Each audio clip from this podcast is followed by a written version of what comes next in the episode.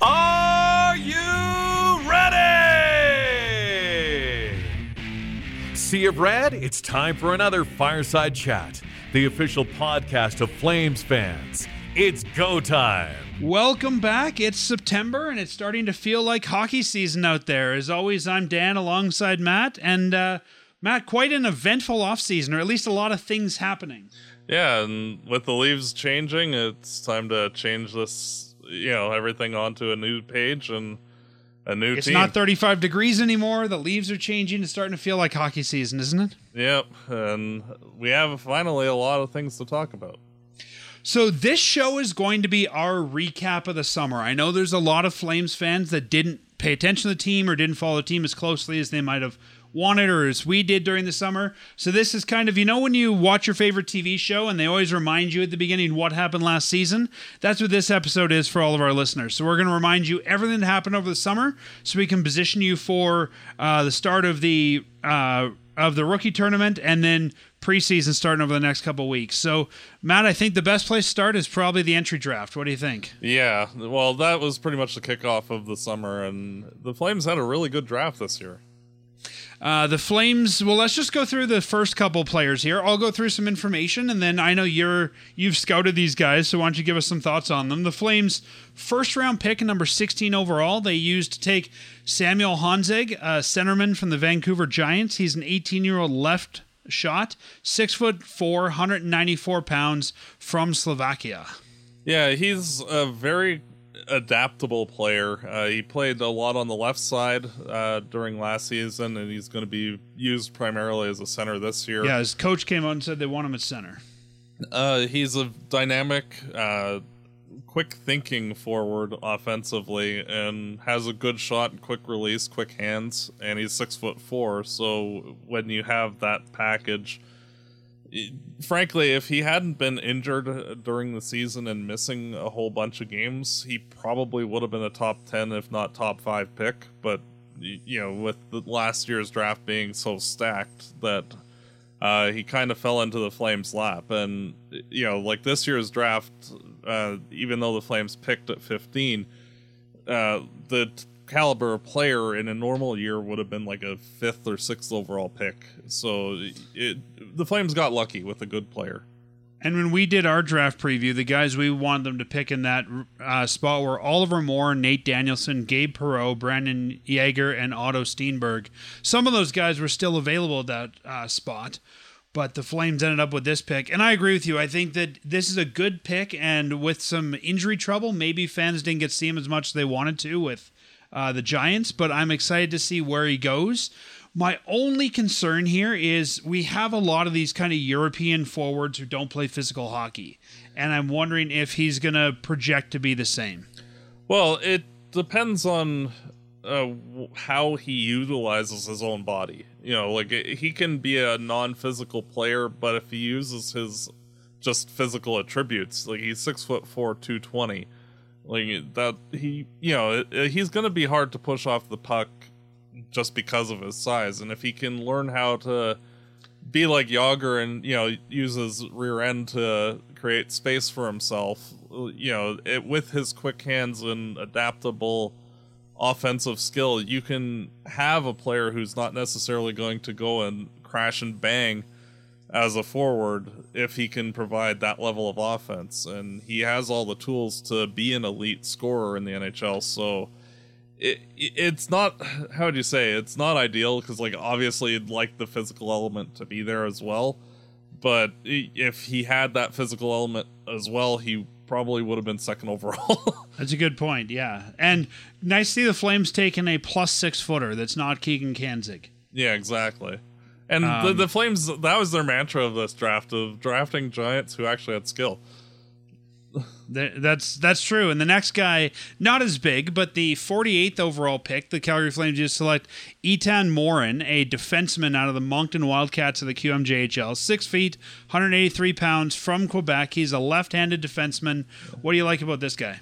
etienne moran gotta have a little bit of french in there you know um he fits right in with huberdeau and pelletier um having a bit of a french connection on the team Uh, he is a very solid defenseman. Uh, frankly, at the development camp, I thought he was the best defensive prospect that we've had at a development camp, and that includes You and I guys were there like watching that scrimmage, Anderson and he's really the only guy that showed showed up.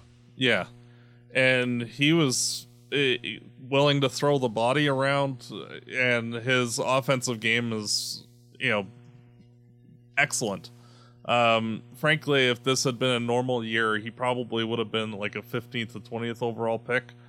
Uh, thankfully, this draft happened to be absurdly deep, and he fell to 48, where the Flames were able to pick him up. I think he had like 78 points or some such last year, which for a defenseman is excellent. Uh, his offensive game is very much like Jeremy Poirier's, uh, just a very good dynamic offensive defenseman. But he also has that physical, nasty edge. Put it this way: if I was to guarantee a second round pick making the NHL, Moran would be one of the top contenders for that type of distinction. Moran played 67 games with the Wildcats. He had 21 goals, 51 assists for 72 regular right. season points, and then had 17 playoff points. And this is a guy who's played in the dub for two years, been in the playoffs both years. I think right now, with where the Flames are in their development, we need to be bringing in guys that have playoff experience. Oh, for sure. And the more the merrier on that front. I've been watching some. I got some footage from a friend of mine who lives in Quebec of Morin. I had some notes here. I think he's got some really interesting, unique ways of breaking out. Like he's he's one of the more interesting guys in that league when it comes to breakouts from his own end, and also drawing pressure uh, on himself, but being able to pass through that pressure. How often have we seen defensemen draw pressure and then either choke the puck up or just do something dumb with it? Yeah, like, uh, oh, pass it to the other forward, or or try to bank it off the boards and do something crazy that doesn't work, and Easily somebody goes over offside then- or something yeah. like that. Yeah, Yeah, so it's good, and I think that uh, with Cale Makar being in the league and uh, you know young defensemen coming up, seeing exactly how Makar does things to create space for himself, that you're starting to see that influence come a little bit more, where he can separate and uh, do all the little shifty things that he does, and uh, you know like. Uh, one of the guys that uh Axelson uh from the Axel Hurtig. yeah um he the one the guy that I was uh, raving about on the draft show he uh was uh very much that same type of shifty defenseman so you know and Moran uh fits that profile as well and I think it's a good pick. yeah And the third pick the Flames made at number 80 in the third round was a Russian player, Aydar Suniev. I'm, I assume I'm saying that right. I've looked at some pronunciation guides. He played last year in the BCHL for the Penticton Vees and is committed to the UMass of the NCAA this year. He's an 18 year old, six foot two, 192 pounder from Russia. Um, this guy, I'm having a hard time getting a read on. What do you know about him? Well, uh, the Flames were actually trying to trade it to get another second round pick to specifically select him and had like four different trades fall through apparently uh, because they really wanted this guy. And then they're like, oh, well, that all fell through. So, well, we'll just go with whomever's available at the third round. And he just fell to them. So it was like, yay, awesome. Uh, he has a very weird skating stride and he's not slow but he's not quick either but uh, the mechanics of how he skates is very bizarre um, and that's been the big knock on him is that his everything he does like it, it needs to be like remade entirely in order for him to take the next steps but between his size and his skill like if he had the mechanics of the skating down correctly, he probably would have been a first rounder himself. And the Flames have invested in skating coaches the last couple of years, so I feel like that's something that they are probably equipped internally to work on. Yeah. Like I remember reading about uh, him specifically, and uh, one person said that the only other guy who had that weird skating stride was Patrick Marleau before he was drafted, and then his mechanics were altered, and he became one of the faster players in the NHL. So maybe we need to hire Marleau to work with this guy. yeah. Oh, hey, he's not doing anything, so That's right. And I mean, 90 points in 50 games for the BCHL, I always find that a hard lead to judge against just because of where it is and sort of the hierarchy. But I think we'll see what he does with UMass. And I, I think going to the NCAA for this player not only does it give the Flames a little more eligibility time with him, which I think they want, it gives them four years uh, to sign him instead of two. And I think it's it'll probably be good for him to move from the BCHL to the NCAA to see what he's got. Yeah, and with it being a more professional league, uh, and there's less games overall, so he can work on things like his skating stride when he's not having to prep for games and you know do all the other little homework things that he needs to do. And where instead of like oh you're playing every other night kind of things so i think overall it's a very good fit for him and the team and you know the he's not a player that the flames are needing to rush in any way shape or form. And you know him taking the full four years you know if he can come out of that being basically ready for the nhl that would be perfect and just to i guess finish off the draft preview we won't go as deep into these guys but the rest of the flames picks and the fourth round at 112 they took jaden lipinski from the vancouver giants a centerman who's a right-handed shot 6'4 209 from scottsdale arizona um, I really like this pick. Again, another big kid. He got 51 points, six six games next year. This is a guy that you know at a fourth round is always a bit of a project, but I like the pick here.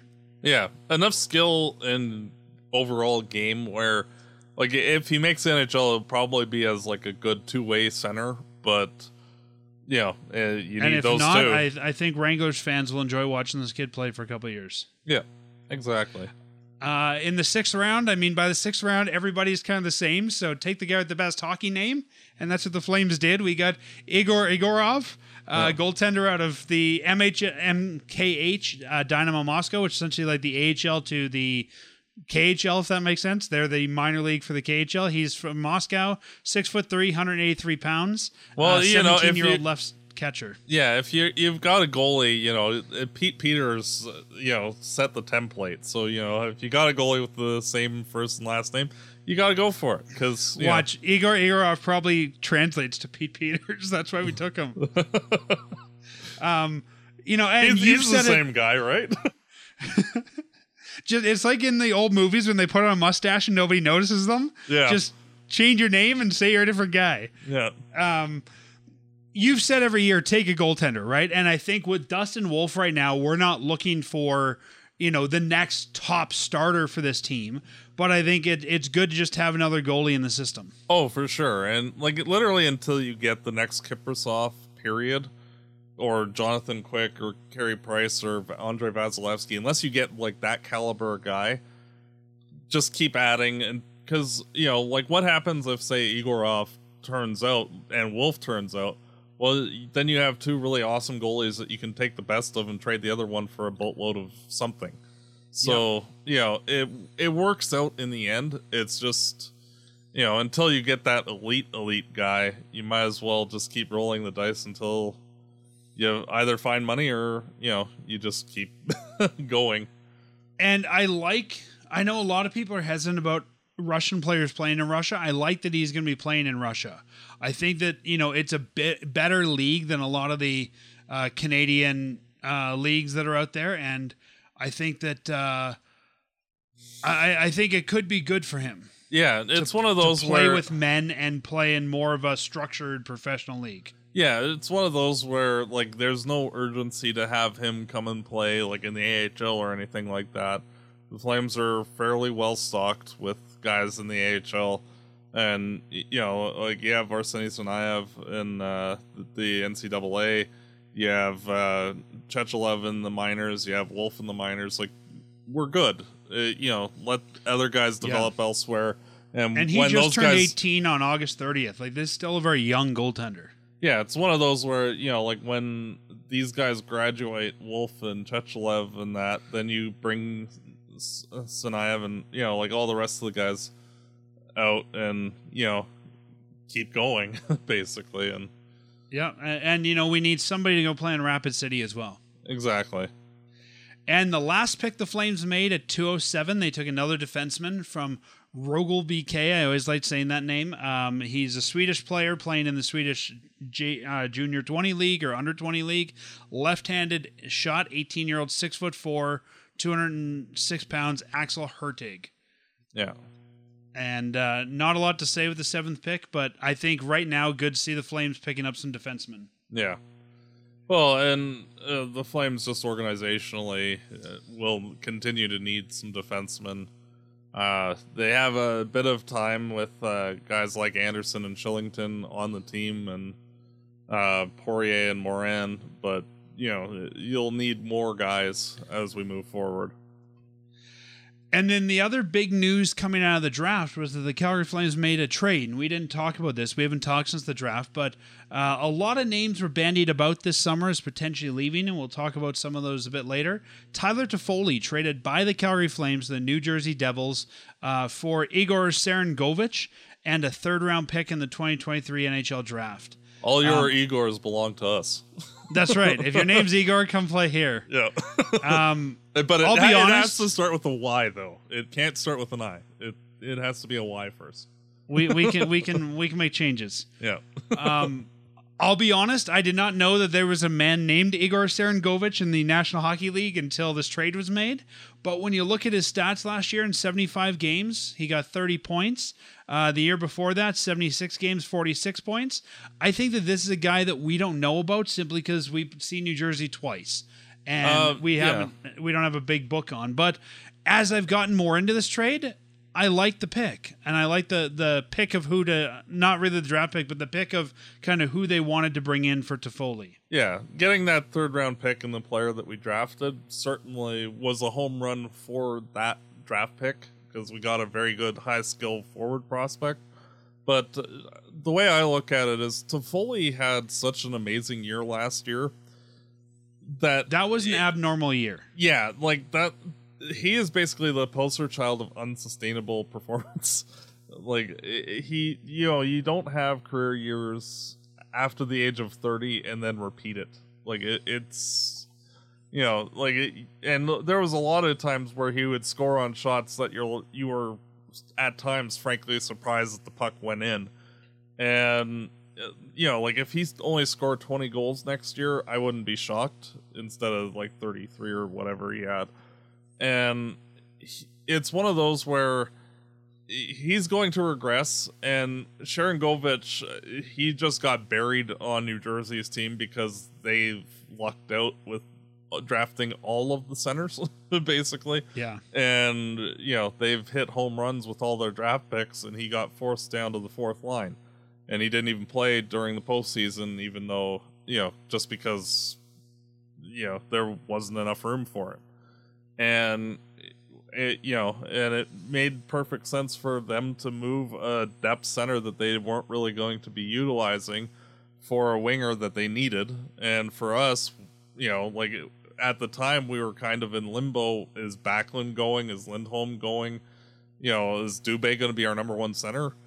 That kind of thing. So, you know, it, it got to that point where, you know, like getting somebody who can play center uh, was extremely necessary. Things settled down on the whole everybody wanting out part, especially I think because of how management has changed and you know coaching staff, et cetera, et cetera. But um, you know, having another high quality player who can play all three positions and has a decent two way game and he's very quick, where Toffoli was kind of average. Sharangovich is game primarily is speed first, which um, there's a certain player who plays on left wing who struggled, but uh, last year, but uh, who excels with very fast guys and finding them on their way to the net. So I think that might be a good match up this season. You know, and you brought up an important point. I mean, yes, last year Toffoli got 73 points. That's abnormal. His best season, I'm just doing some math here, was before that was 58 points in 2015 16. He was a very younger man then. Like my back of the napkin math says he's averaging about 39 to 40 points a year.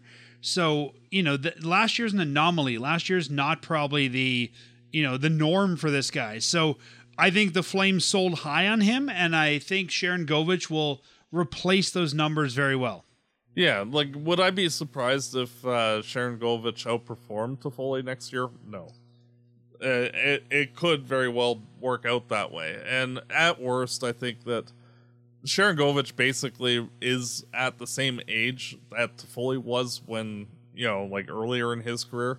I think they'll for those be that don't know, is basically. 31 right now, and Sharangovich is 25. I think that like what you're going to get is like age 25 production from Toffoli out of Sharangovich. So you know, like a 50 point caliber guy, and you know a good middle six forward, and he might spike if he finds you know a certain dynamism with Huberdeau. Could happen.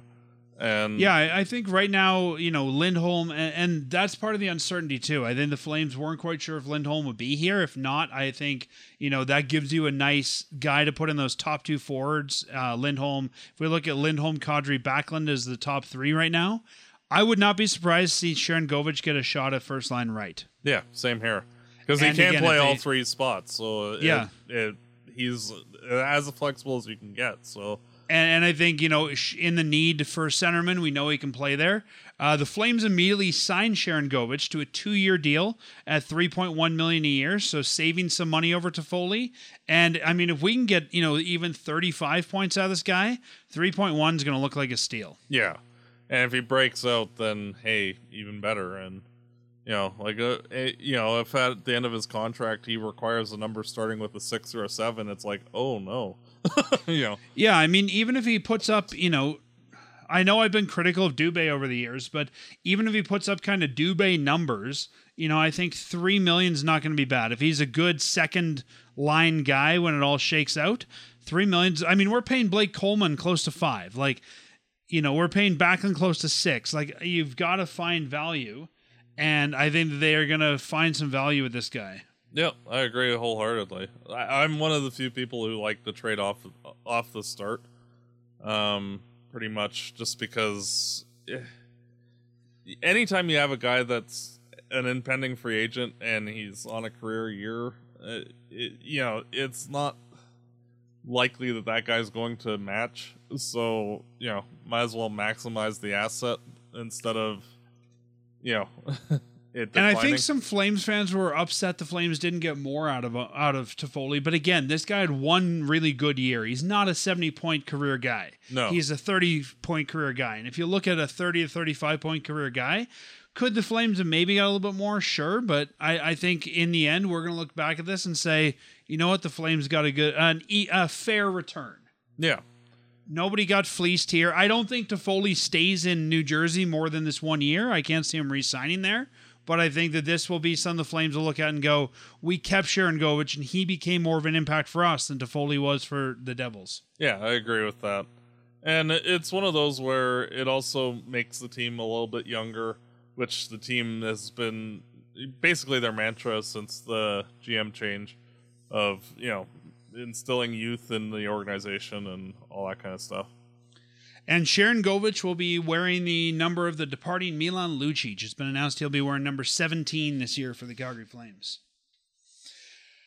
Matt, I guess the next part's more procedural than anything. We don't need to talk about a lot of these, but the Flames made a whole bunch of re-signings, mostly with uh, with Wranglers players. But let's just go through this this list quickly. Walker Duehr re-signed a two-year deal. Uh, that's one name we might see at the NHL level.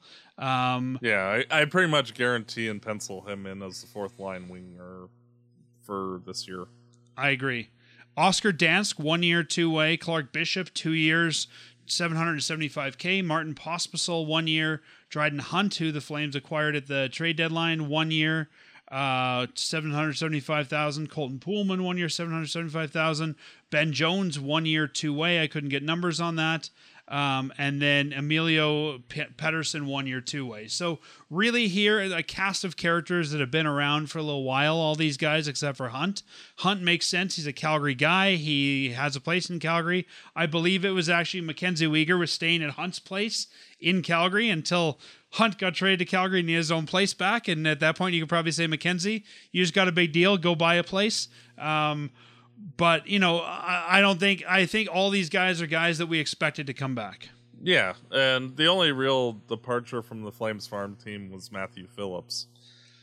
let's let's get there. So the four guys that are leaving here: Milan Lucic back to Boston, Troy Stecher back to Arizona, Matthew Phillips, like you said, to Washington, and Trevor Lewis to LA. So let's start with Phillips. This is a guy that I think. I mean, he's a Calgary player. I still believe that the only reason he came back to the Flames last year was the prospect of playing for the Wranglers in front of his his Calgary friends and family in his hometown and maybe getting an NHL bump. Not getting an NHL bump, I don't blame him for leaving. No, uh, the writing was on the wall. Would I have been entirely surprised if he came back? No, but like it would have been like a one of those where oh you're expecting to be in the NHL at the start of the year level like that's the reason why you're you know it's your job to lose type of thing. And, yeah, I don't and I think, think, the, the, big Flames, fact that his coach, um, Mitch Love, went over there probably had a big reason for that too. Yeah, I agree. And you know, it's disappointing because you you know you don't like to see a prolific AHL scorer depart your team. Just you know, especially a homegrown draft pick and all that. But you look at other guys like Austin Czarnik. He was basically the same guy as uh, Phillips with Boston, and he never really found a niche. And even though he was a very good AHL scorer, he came here and was just okay, and then was never heard from again. And you know, Phillips, like if he sticks in the NHL, that'll be great for him. But like even with us, like it would have been a very uphill climb for Phillips to stay in the NHL. You know, I think Washington, with where they are with their team, he's going to play, I'd say, the majority of their games. And I think this really lets us see is this guy an NHL player or not? And he's only on a one year deal in Washington. Nothing's to say if he proves he's an NHL player, we don't see him back in a Flames jersey for 2024 2025. Yeah, it just everything depends, and I don't. uh For me, I I am skeptical of him.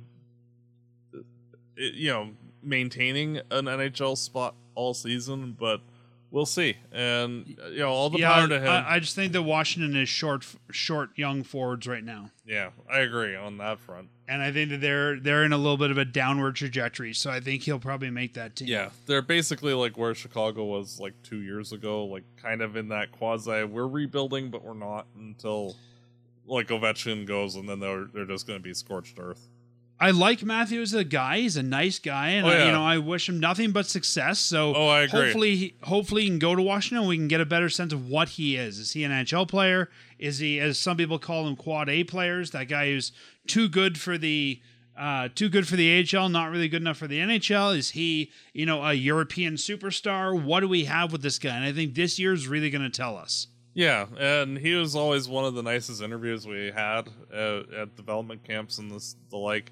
And you know, you always want to root for the local kid, and all the best to him. And hopefully, he has a good season with Washington, and go from there. You know, uh, it just it's always disappointing when it doesn't work out with your team, but you know that's life at times, and you know, One one guy that left that surprises me is Troy Stecher. The Flames brought him in at the trade deadline. I thought he looked really good on our blue line. Uh, famously, he had a tweet and he was becoming a Calgarian, talking about dog poop on his lawn. And everyone's like, "Yeah, this guy's uh, becoming a true Calgarian here." Goes back to Arizona for 1.1 million. Like, I have to assume the Flames would have offered him at least that much, and I can't see why you'd pick Arizona over Calgary.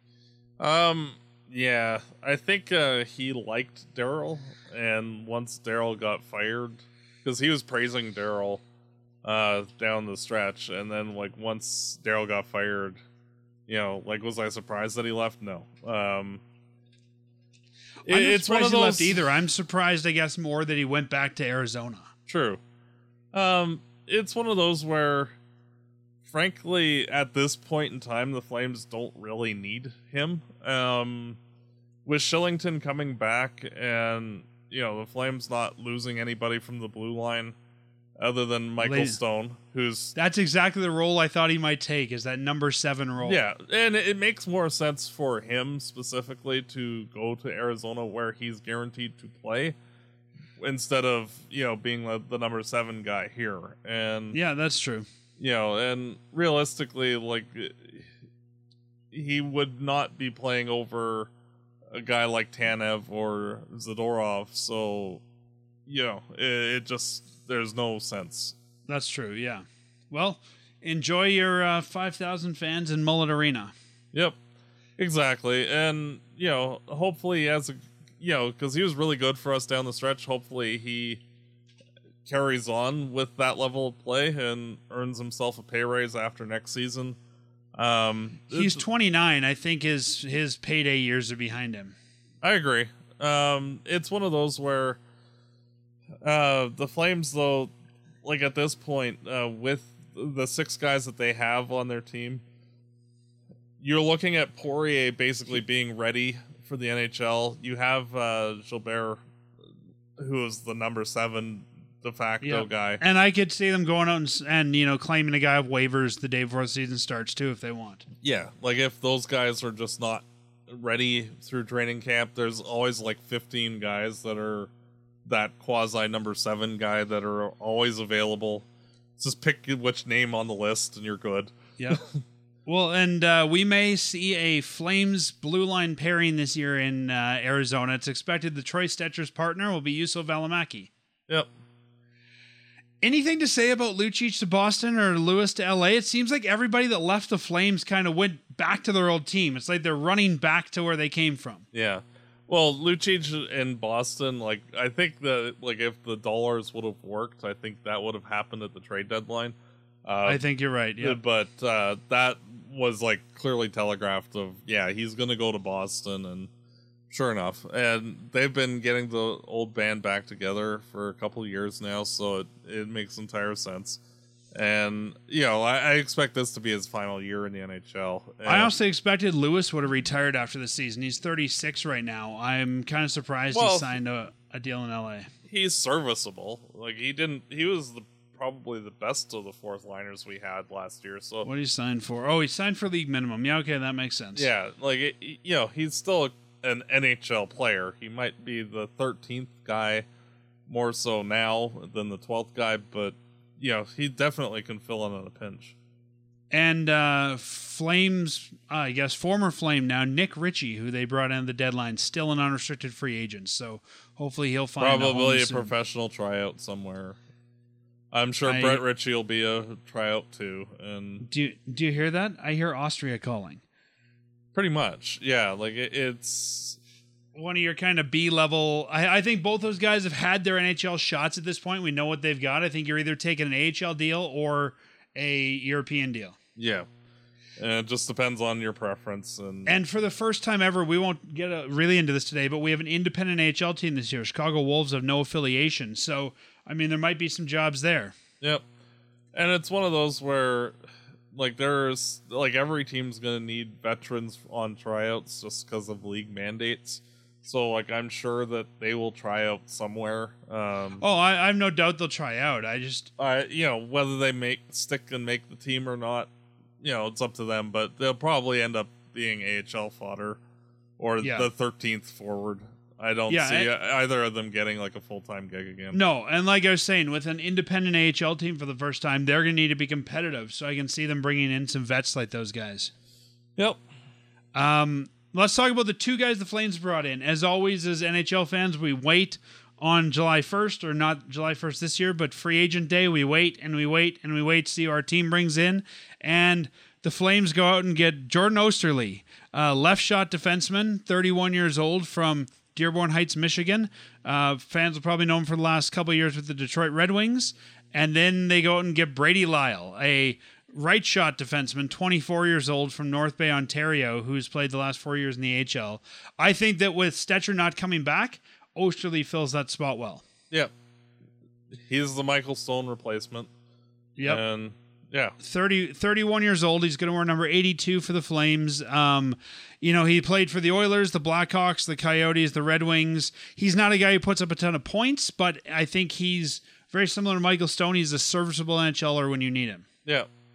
He knows what end of the stick is up and how to play, and you're not expecting anything more than, hey, I can eat ten minutes, and yeah, that's about it. Uh, well, and I think not only eat 10 minutes, but I, I think he's a guy who we can probably rely on to be ready when we need him. I mean, that was always the thing you and I really liked about Stone is no matter how many games he hadn't played for, he always seemed ready, right? Yeah. And I could see Oesterle being in that spot as well. Yep.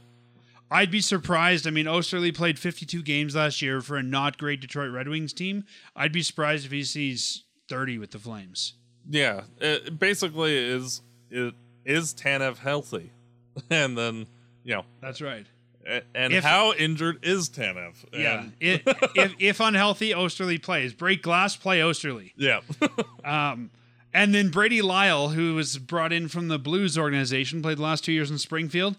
Again, I don't see this guy making the NHL on the opening day roster. I think, and we saw the Flames bring up a number of guys from the from the AHL the past couple of years. yeah, like that- D. Simone, Gilbert, like Yeah, you know, exactly. and uh, th- another of that ilk where uh, a number eight, number nine defenseman, which I think Brady Lyle starts in the Wranglers roster, and I think you know they're looking for maybe some more veteran uh, defenders down there. Yeah. So I think if we look at it that way, this is a good pickup. if Tanev's out and somebody else gets hurt, If Tanev out and Oesterle out yeah, and DeSimone out, Yeah. then bring in Lyle. yes, Um, a- a- and and Pelletier out, or not Pelletier, um, Poirier, yeah, and Poirier out. Lyle, you're up, Yep.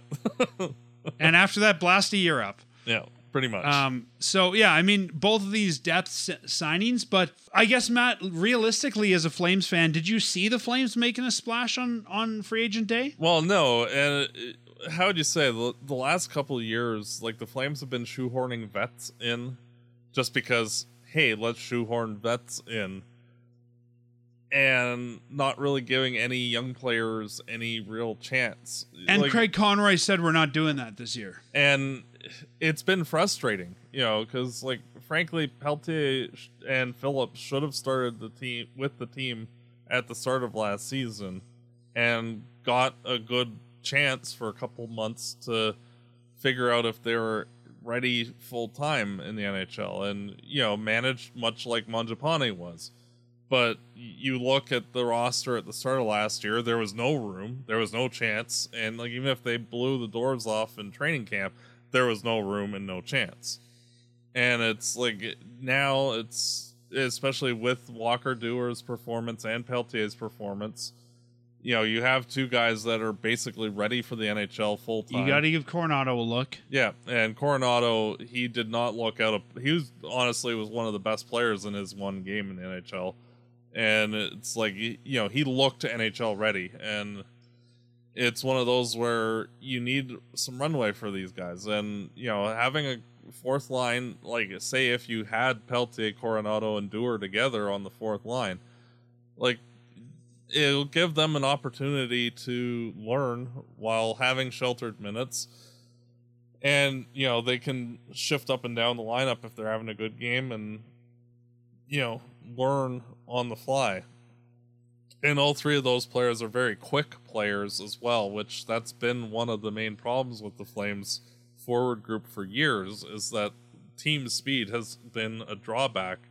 Like uh, their talent level has always been a top tier caliber team. It's just the speed has limited them in a lot of games and you know it it's a good thing that this team is starting to realize that you need to be able to keep up with the other team as well as do all the other things as well Right now, the Calgary Flames are two hundred thousand dollars over the salary cap, which is allowed in the offseason. But like going into this day, I had no illusion the Flames were going to do much of anything. They, I think, you know, when we heard from them last year, they were fairly confident running back the roster they had. We saw the Toffoli deal done. They had no money to do anything. As you mentioned, Craig Conroy said he wants to leave spots for young players. Like, if they were going to do something in free agency, they would have had to make a, a move first. They would have had to move out a contract to bring in another one. I just, I expected this team to be very quiet, and they were. Yeah, and you even see like the guys who were kind of quasi wanting out at the beginning of uh, free agency and the, at the draft, like uh, Lindholm and Backlund and Hanifin. You know, like the the six impending free agents basically all at one point said that they wanted out because like, you know, like everybody kind of got panicked at that point, and it's like, are you going to tear the team down? Because who wants to be there for a team that's entering a rebuild? But um, you know, with there being a re-emphasis with certain coaching hires and uh, from management that you know, like this team is going to be competitive. You're starting to see all of those guys walking back those comments and saying, "Well, basically, as long as the team's good, I'm interested." And And we've already seen some of that. Michael Backlund and Noah Hanifin this week, both already coming out. Michael Hanifin said this summer he'll make a decision he wants to, or sorry, he said this summer that he wants to see how the season goes before re signing. He's an older player. He wants to be successful. And if the Flames aren't doing what he wants, he'll want to move. And it sounds like Hanifin the same. yeah, which you know, frankly, at like say the Flames are out of a playoff spot at the trade deadline. You're gonna move anybody who's not already signed by that point. Like it, Yep. you, you've got burned by Tkachuk and Gaudreau. But know, even it- if they're even if they're not out of it, I mean, this team's been a perpetual middling team. I think if they don't go past round two, a lot of these guys are going to say, "I got to look elsewhere." Yeah, and the weird thing is, is that you know the Flames did miss the playoffs by three points last year, but like every single thing that could have went wrong, other than injuries, basically went wrong last year, and just for like as much as like to fully overperform last year, so many guys underperformed. Yeah, Uh, like Mangiapane, how many posts did he hit? You know, like e- even if half of those go in, like he'll be a 25 30 goal scorer again. And, you know, and it's one of those where, like, Huberdeau's not a 58 point player. That's going to go back up to 90. Like, because just the offensive style is going to be different this year. And, and I think Backlund's going to be like Jarome Iginla. And I don't think as Flames fans we can fault him if at 34, going into his 35 year old season next year, he wants to chase a cup elsewhere. Like if the Flames can't get him that, I think as Flames fans we owe him that to not hold against him if he wants to go elsewhere. oh no. And I'm be more than happy if he won a He's cup. stayed here long enough, and if the Flames can't do it, he's got to go elsewhere. Yeah, and I don't blame him. You know, like, you know, he he's an excellent player, and he deserves to have his name on the cup if he can. And you know, much like a lot of higher quality two way players, like you know, he should be able to. It's just for whatever reason, it's not a working situation here at up till now. We'll see how this season goes, as even he's waiting and seeing but you know, it, like this team has all the ability to bounce back and be an elite team again this year. It's just, you know, uh, does the pendulum swing back the other way? Like it swing back, you know, to like everything being a disaster last year. You know, like if Markstrom plays like Markstrom normally does, like that, that's like a 15 point swing. Well, let's come back more. to that next episode when we Yeah. look ahead to the season. But I think talking about some of this idea of these guys wanting out, and I think, you know, there was a lot of smoke there at the beginning of the summer and that sort of thing. I don't know what you think, Matt, but I think the fact that, you know, free agency opened and we saw nobody moved. I think the fact that it's now September 13th as we record this and we see nobody being moved, I think it's more smoke than fire. Like, I think if there was a guy that really said, I have no plans to come back, he'd be gone by now. Yeah, and realistically, you look around at the league, and like the cap's not going to go up this year after the season. Like it, it you know, the whole network situation in the states and still recovering from COVID. Like the cap's not going anywhere. Most teams are right at the cap anyway. So like your options are basically teams like Arizona, Anaheim, Buffalo, San Jose. As would have a had to make a hockey deal. you know, and for uh, teams that would sign them as free agents, like there's just no teams really that have like even Tarasenko, who should have got more than five million, only managed a one-year five million dollar deal with Ottawa. Like he should have got seven or eight, but there's just no dollars available, and so I'm sure a lot of the players are also realizing that after you know, I'm sure that the management was being upfront, like, hey, these are the offers, and you know, like, there's not a lot to choose from if you're wanting to re-sign long term, and you know, like, there's not a lot of dollars at the moment, and you know, you you have the potential of being a good team here. A lot of those other teams, though, like if you're going to like a San Jose or an Ana- Anaheim or Arizona, like they're deadbeats for a while. like you're going to be bad for the first three or four years of that contract. And I think, you know, you mentioned it there, you know, nobody really has the money now, but I think I think these players also and you kind of touched on this believe this could be the year. Like I think everyone knows it it's a good team on paper and we'll talk more about what the team is next next week or next episode.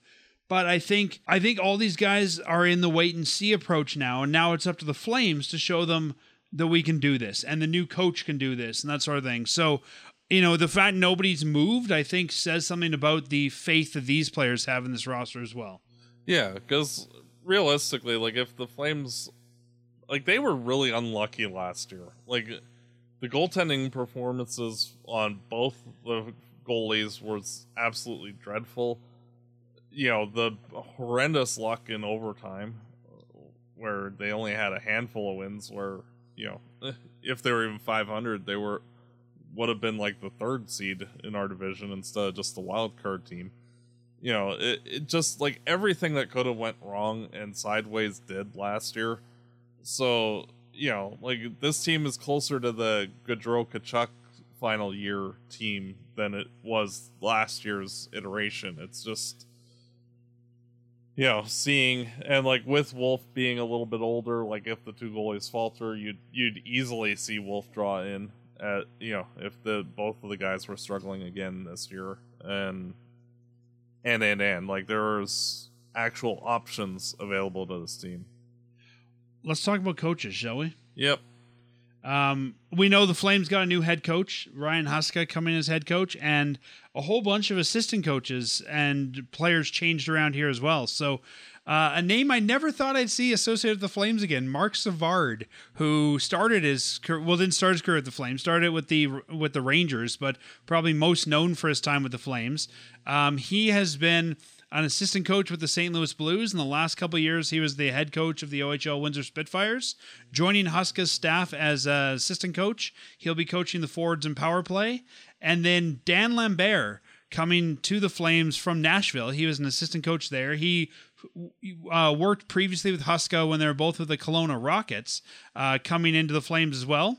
That puts Cail MacLean off the bench. He's in the eye in the sky position that Marty Gelinas was previously in.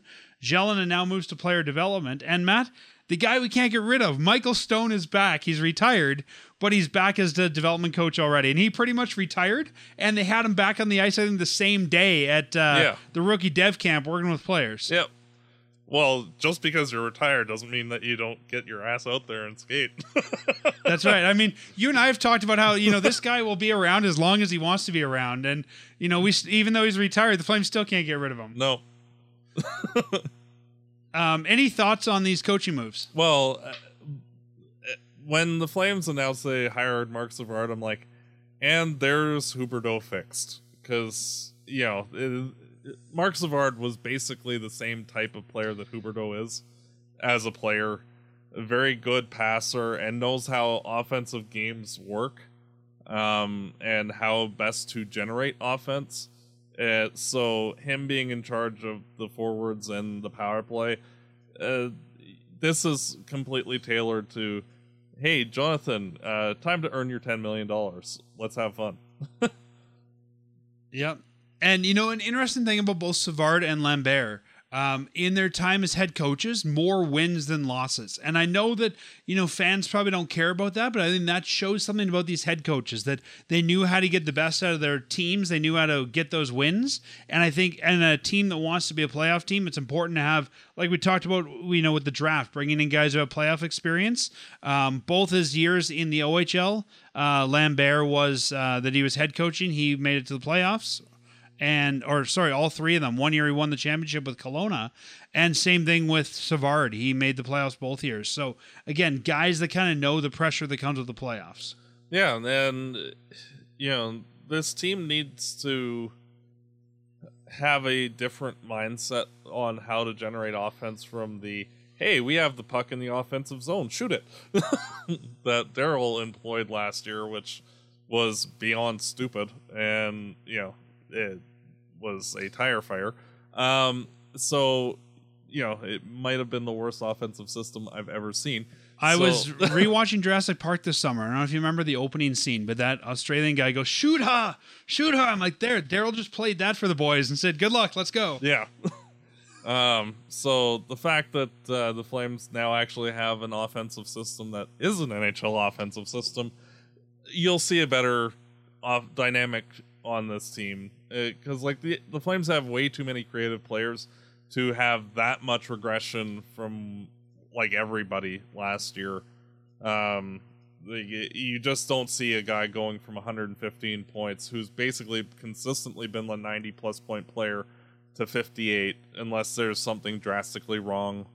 So, you know, like it's not like Huberdeau forgot how to play hockey. It's, you know, so it it's one of those where like now that we have better personnel to match his style and a coaching staff that matches his style, you know, because he- you know eh, the Flames will go as far as Huberdeau plays. Like, frankly, like he is the That's star fair. player on the team, and you know we need him to be a ninety plus point player this year. The other thing I think the I guess maybe I'm reading the tea leaves on this, but how many head coaches the Flames had that they just kind of inserted into a coaching staff? And I think it shows Huska's not just a one year fill in guy or one year replacement. Huska's building his own staff. And I think when you give a head coach the ability to build your own staff, you're committing to that coach. I mean, Geoff Ward came in, pretty much ran with the assistants we had. Gulutzan ran with the assistants we had. Even Daryl pretty much ran with the assistants they had or brought a guy up from the AHL. But I think the fact that, you know, the Flames are willing to pay money to Savard and Lambert, and I have to imagine, you know, might have had to pay Nashville something to get Lambert out of there. Um, I think that really shows that they think Huska is their guy for the long term and want to build a staff around him and not just insert him into a staff. Yeah, and Huska's been an extremely good coach at every level, and he's been a successful defensive coach with this team. Um, you see guys like Andersson and Shillington as they've developed, they they've become very good two way players, and you know y- you're seeing like the whole defense core was fairly good last season, and you're seeing Zadorov emerge and you know, like he's really taken the next step, and it's one of those things where if he can adapt the offensive system with Savard's help to be a good NHL offense with the emphasis eh, because he knows how to generate a good defensive structure that you know this team will have some very good balance between having a good offense and a good defense I guess my only concern here, and one of the things I like that they did in the head office is they've got Craig Conroy sandwiched between two experienced NHL guys and Don Maloney and Dave Nonis. Uh, you know, two guys that have a lot of league experience. And when I look at this coaching staff, it's a lot of unknown guys, a lot of guys without a lot of NHL head coaching experience. And I kind of expected somewhere in there they'd add a guy with at least a year or two of head coaching experience as an associate or, you know, something like that. So I guess one of my hesitations here is that maybe this coaching staff doesn't have enough NHL experience. Yeah, it, it's one of those where um, the Flames are. Well, how would you say? th- Over the last handful of coaches uh, from uh, Bill Peters forward, it's been kind of more the old school mindset. So having a new school coach and coaching staff, especially with the team wanting a more youthful, invigorated lineup as well with the veteran players, I think that that will help to foster, you know, because like uh, how would you say, uh, having the way that Daryl did things last year did not work out in any way, shape, or form. So, no, and I wouldn't expect a guy like that to be in a decision making role like Daryl, but I think you could get a guy who's not 60, who's not one of the old guard, if you will. There's been a number of guys in the last couple years who've either been really highly regarded assistants or have sort of had a cup of coffee as a head coach. And maybe it's bringing one of those guys in yeah, you know, I mean, it's sort of like your Dave Nonis, right? I don't think anyone would look at Dave Nonis as an old guard in the GM role, but a guy who's done it and can provide some feedback. Yeah. It's one of those that like I, I'm not objecting to them just going like new school with all of their guys. Um how would you say because they've went old guard with everybody lately that having you know a different approach to this particular coaching staff uh, how would you say if you're getting like the same message over and over and over again just getting a different script entirely uh, you know a different mindset entirely i think is, is what this team needs to turn the page. And like if this team like after this season is finding that they're having certain issues then you can adjust it then.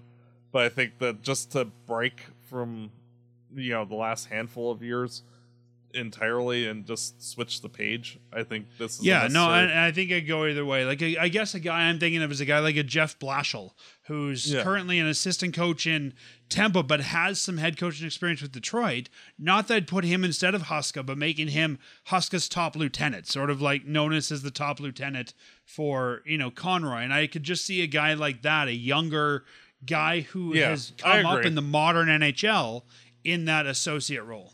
i agree And then the last coach we should talk about is uh, and I think honestly, I do think that uh, you know if the Flames have struggles this year, that you'll see that kind of a guy getting added next year. But or even mid-season. I mean, I could see a guy like that getting canned mid-season to maybe being brought in. yeah, Um, and, and you know, you're probably right. Let's see what they do. Let's give Huska the chance to build his staff the way he wants it with the guys he's familiar with. And if it doesn't work, then we can always add next year. yeah, Um, so the last coach I want to talk about, Mitch Love, was constant talk for us on the last couple shows. Would he become head coach? Would he not? If he's not head coach, would he become an assistant? Well, we know the answer to that now. He is now an assistant coach in Washington, and he's been replaced as the head coach of the Calgary Wranglers by Trent Cull. And if that name doesn't sound familiar, he didn't play much in the NHL. He didn't actually play at all in the NHL, but has a lot of coaching experience. He's been a, a coach since the 04 05 season. He coached as assistant with Guelph of the OHL, Syracuse of the AHL. He was the head coach for three years of Sudbury of the OHL, then back to the AHL with Syracuse. And then since 2017, 2018, he's been the head coach of the Utica Comets, which was the, I think, uh, New Jersey affiliate at the time. Last year, he was the head coach of the AHL, or sorry, 21 22 is the head coach of the Abbotsford Canucks. And then he was a head coach last, or an assistant coach last year for the Canucks, and now brought to Calgary. Um, and I, I think a guy here who's shown he knows the development system. I mean, he spent you know a dozen years in the AHL, the OHL. I think this is a good hire. yeah. Serviceable AHL coach. You know, and Love was not a, a decorated coach when we brought him in either. Yeah, I think that the main reason why the Flames passed on Mitch Love was the Dustin Wolf factor, um, because Wolf is an exceptional player. You know, he won the MVP. You know, gold top goalie each of the two years, and it's like how much of the Heat slash Wrangler success is due to the goaltender, and you know, like frankly, if you replace him with just a league average goaltender or even a above average AHL goaltender, like uh nobody's clamoring for Mitch Love to be in the NHL. No, I think Mitch Love looked better because of his goaltender. Yeah, and I don't think we can. I think he's a good coach, but I don't think we can, you know, say that the Wranglers are successful because of that coach. Yeah, like would I have been happy if he had stayed in the organization and had been one of the assistants? Sure. and I understand him not wanting to. Yeah, and you know he gets an opportunity in Washington, and good for him. Sort of like we were saying with Phillips, right? I mean, you know, go take the opportunity and see what you can do. Yeah. It it makes entire sense and you know, uh we'll see how Wolf does and you know, that's you know, it'll be interesting how the Flames handle Wolf this year because I'm figuring that even though they have the two goalies that they might utilize Wolf at some point in the season because of how uh like the Flames and the Wranglers both sharing the same building and the the Wranglers only playing on weekends. It's easy to say, "Hey, we're playing on a Tuesday." You know, you want to slot in for a game here and there. Yeah, we'll see, and we'll talk about that as we look ahead to the season as well. Oh yeah, The other thing I like about Cull is he's got AHL head coaching experience. I mean, he's got one, two, three, four, five, six, seven seasons by my count of AHL head coaching experience. He has another, looks like about eight years of AHL uh, assistant coaching experience. So this is a guy who knows that league and knows what it takes to be successful in that league. And I think when you, you know, I think the Flames I don't want this to sound negative towards Mitch Love, but I think in some ways they got lucky with him. Sort of like you were saying, it was really the goaltender, uh, you know, some of the forwards. But I, you know, he he had no AHL experience, and I think for you to stick around the AHL as long as Cull has, you know, he's had some head coaching opportunities, he's had some assistant coaching opportunities. I think it shows something about your ability to develop players. Yeah, and you don't keep getting hired if you're doing a bad job, and you know, I, and I think that especially over the next couple of seasons, the Flames really need to make sure that their farm system is developing guys the right way and fostering them properly. So, because the Flames, like, even though uh, like they're still going for it, they're in the beginning of a rebuild, retool.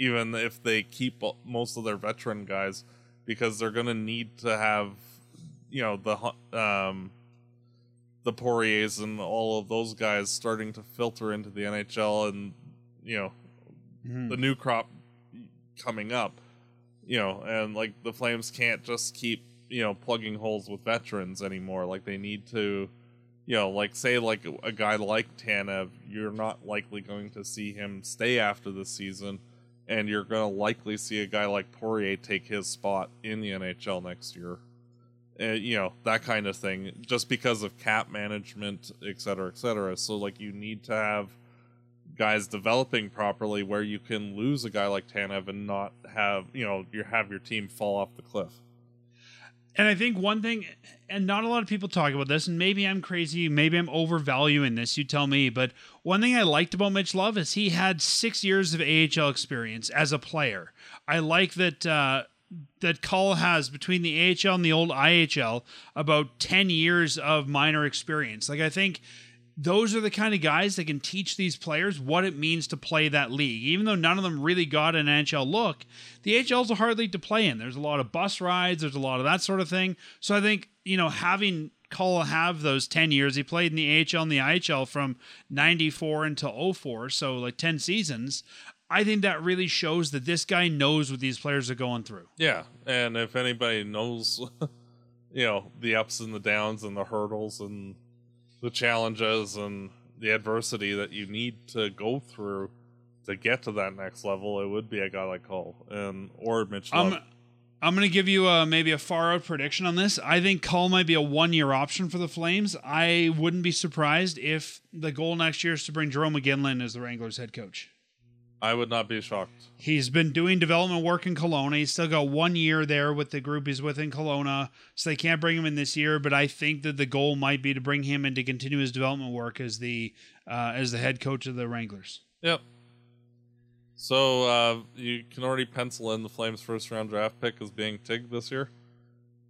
Uh, maybe. I don't know if you. I don't know if you go that far. We'll see. Darryl drafted his kid. I don't know if they want to do that again. Well, you know, hey, he is captaining the Wranglers, so and for a seventh round draft pick, he actually did play in the NHL, so that's a success. That's so. so so overall, if you had to sum up the off season in one sentence, how would you sum it up? Um whelming. you know, like it, it not it, overwhelming or underwhelming, just whelming. Yes. Okay. It, it, you know, not a it existed. Yeah, uh, not not a lot of things changed because the Flames are kind of in this weird position where they should have been a lot better last year, and they made a lot of changes to make this year's team better. And it's one of those you're kind of betting on that. Hey, everything screwed up last year, and that's not going to happen again. So you know you don't need to throw out the whole team just because you know you had one season where everything went wrong.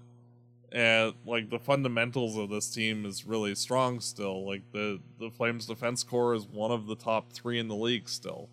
You know the flames forward group still is three lines deep. The, the goaltending is still you know, like as long as it bounces back to being NHL caliber. Like last year, it was not really, but you know, Wolf is also NHL ready. So like, if they falter, you have an option. You know, like uh, there, there is every reason why this team should be better, and you can't really make that call until you see them play. And I would say for me, well means not a word, so I'm going to go with I guess expected and needed. It's what I expected. It's what they needed. They didn't need to make a big splash. No, they didn't need to go out and make big changes. Um, it's kind of what I expected. Yeah, and you know, which as a Flames fan was disappointing. Like I text you a number of times over the summer, being like, Matt, something else has to happen, right? Like we're we're waiting for that other shoe to drop, and that's part of the reason we didn't do a show all summers. We were waiting for the other shoe to drop, and it never did. And so, but when I reflect on it as an analyst, it's it's what they need to do. Yeah, exactly, and you know it, it's it's frustrating because like everybody's like, oh well, you just plug in this and you plug out that, and you know you do this and you do that, and you you know you fix it. But sometimes you don't really need to do anything other than what they did, and you know, roll the dice again and see. And how would you and say? And I think if they brought in a, an outside GM, I could have seen more changes. But I think Conroy knows these players, knows this team, knew what had to happen. Yeah, and realistically, this season, say it's a, a carbon copy repeat of last year. Well, then you let go of all the free agents to be. You you know, and start looking at like actually rebuilding and retooling in a more serious way look at like next off season of replacing those guys with different people because you'll have cap space and you know go through that kind of decision at that point but you know this team also could be a 108 110 point team again because you know the pendulum could swing all the way back the other way and this team could be gangbusters again and win the division because we saw that with vegas like they were really good then they missed the playoffs and then they won the Stanley Cup. This team could do a similar, you know, because we're basically the same built team as Vegas. We could do the same thing. The pendulum could go the other way. You don't let's know. Talk about, let's talk about that when we look ahead to the season. Yeah, it's just one of those where you don't know at this point where that pendulum is going.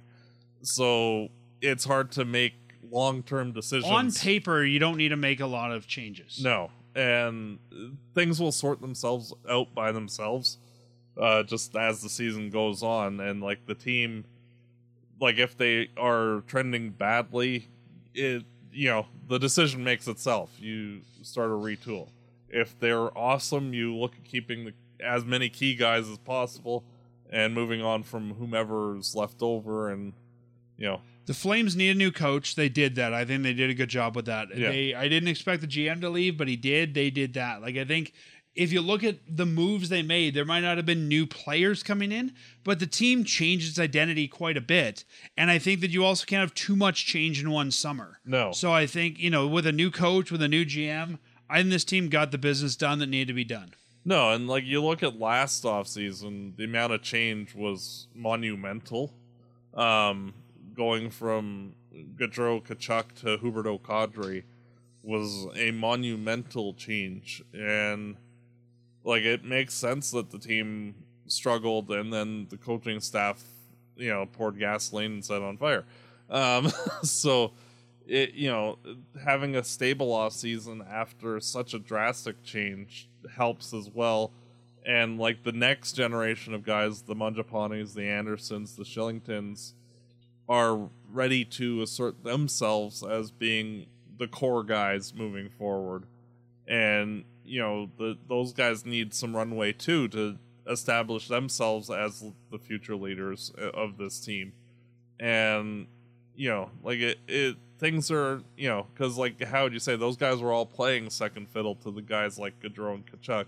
Now they're being called on to being more so, you know, it'll be interesting to see how this all plays out as the season goes along. And the last piece of news before we close here that I want to bring everyone's attention to is uh, the the announcement that the Flames will be making another number um, I guess joining Jarome from the new era of Flames veterans in the in the rafters. We have number nine and number thirty retired. Number twelve got retired recently, and this year. Number 34, Mika Kiprusoff's jersey will be retired to the Saddledome Rafters on March 2nd this year. Um, I, I, think it's great to see kind of that second coming of, you know, the Flames, not the 80s guys, but the guys that a lot of fans today know. And not many guys right now deserve more deserving for this organization than Kipper. They're gonna have what four retirements, and half of them are goalies. Yep. Well, and realistically, Kipper was that generation of Flames. Like he yep. Was the best Without player on Kipper, the team. They they wouldn't have done as well as they did. No, from 03 till 2020 or 2012, 2013, like he was the best player on the team every game, and even with Jarome, like he was just you know he was the best goalie in franchise history. Um, didn't win a Stanley Cup, but dragged the team all the way to Game Seven by himself in a lot of ways. You know, like he stood on his head during the the postseason in 04. Um, when Detroit was locking things down in Game Five and Six, like he posted back to back shutouts to end the best team in the, the Western Conference. You know, like he fully deserving of every accolade he gets, and you know he should be in the Hall of Fame at some point as well. Um, perhaps Finland's best ever goaltender. I'm really excited to hear what his uh, acceptance speech sounds like. He'll be there. Jarome's was so good, but Jarome's always been a good talker. Like, you know, I can just see Kipper just stand up and be like, "Thank you," and walk away. Yeah. walk away. Just stand there. Okay, raise it. That's right. I'm good. okay, goodbye. Like, you know, so it's it's it's cool to see, and this is a guy fans have been talking about for a long time. Um, there's actually some news that came out today. I guess he's a bit of a recluse, as people have known. He's in Finland, He doesn't take a lot of calls. The Flames are trying to get a hold of him, and it took Jamie McLennan reaching out saying, "Hey, the Flames trying to get a hold of you. This is important. Take the call." And he was not taking their calls, so it took uh, Noodles, his former backup, reaching out to say, "You want to take this call?" So it's been hard to get him here, and I have to imagine that it's uh, it's going to be a lot of work to get him to Saldo. Make sure he's he's available that night. Your mission, if you choose to accept it.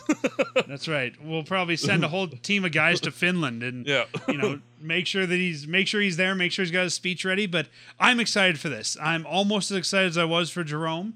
Um, I think with Conroy and Jarome at the helm of this team, I think we're going to see more of those guys from that era honored. And I know that Giordano's playing again this year, but I think he'll be probably the next number to go up there.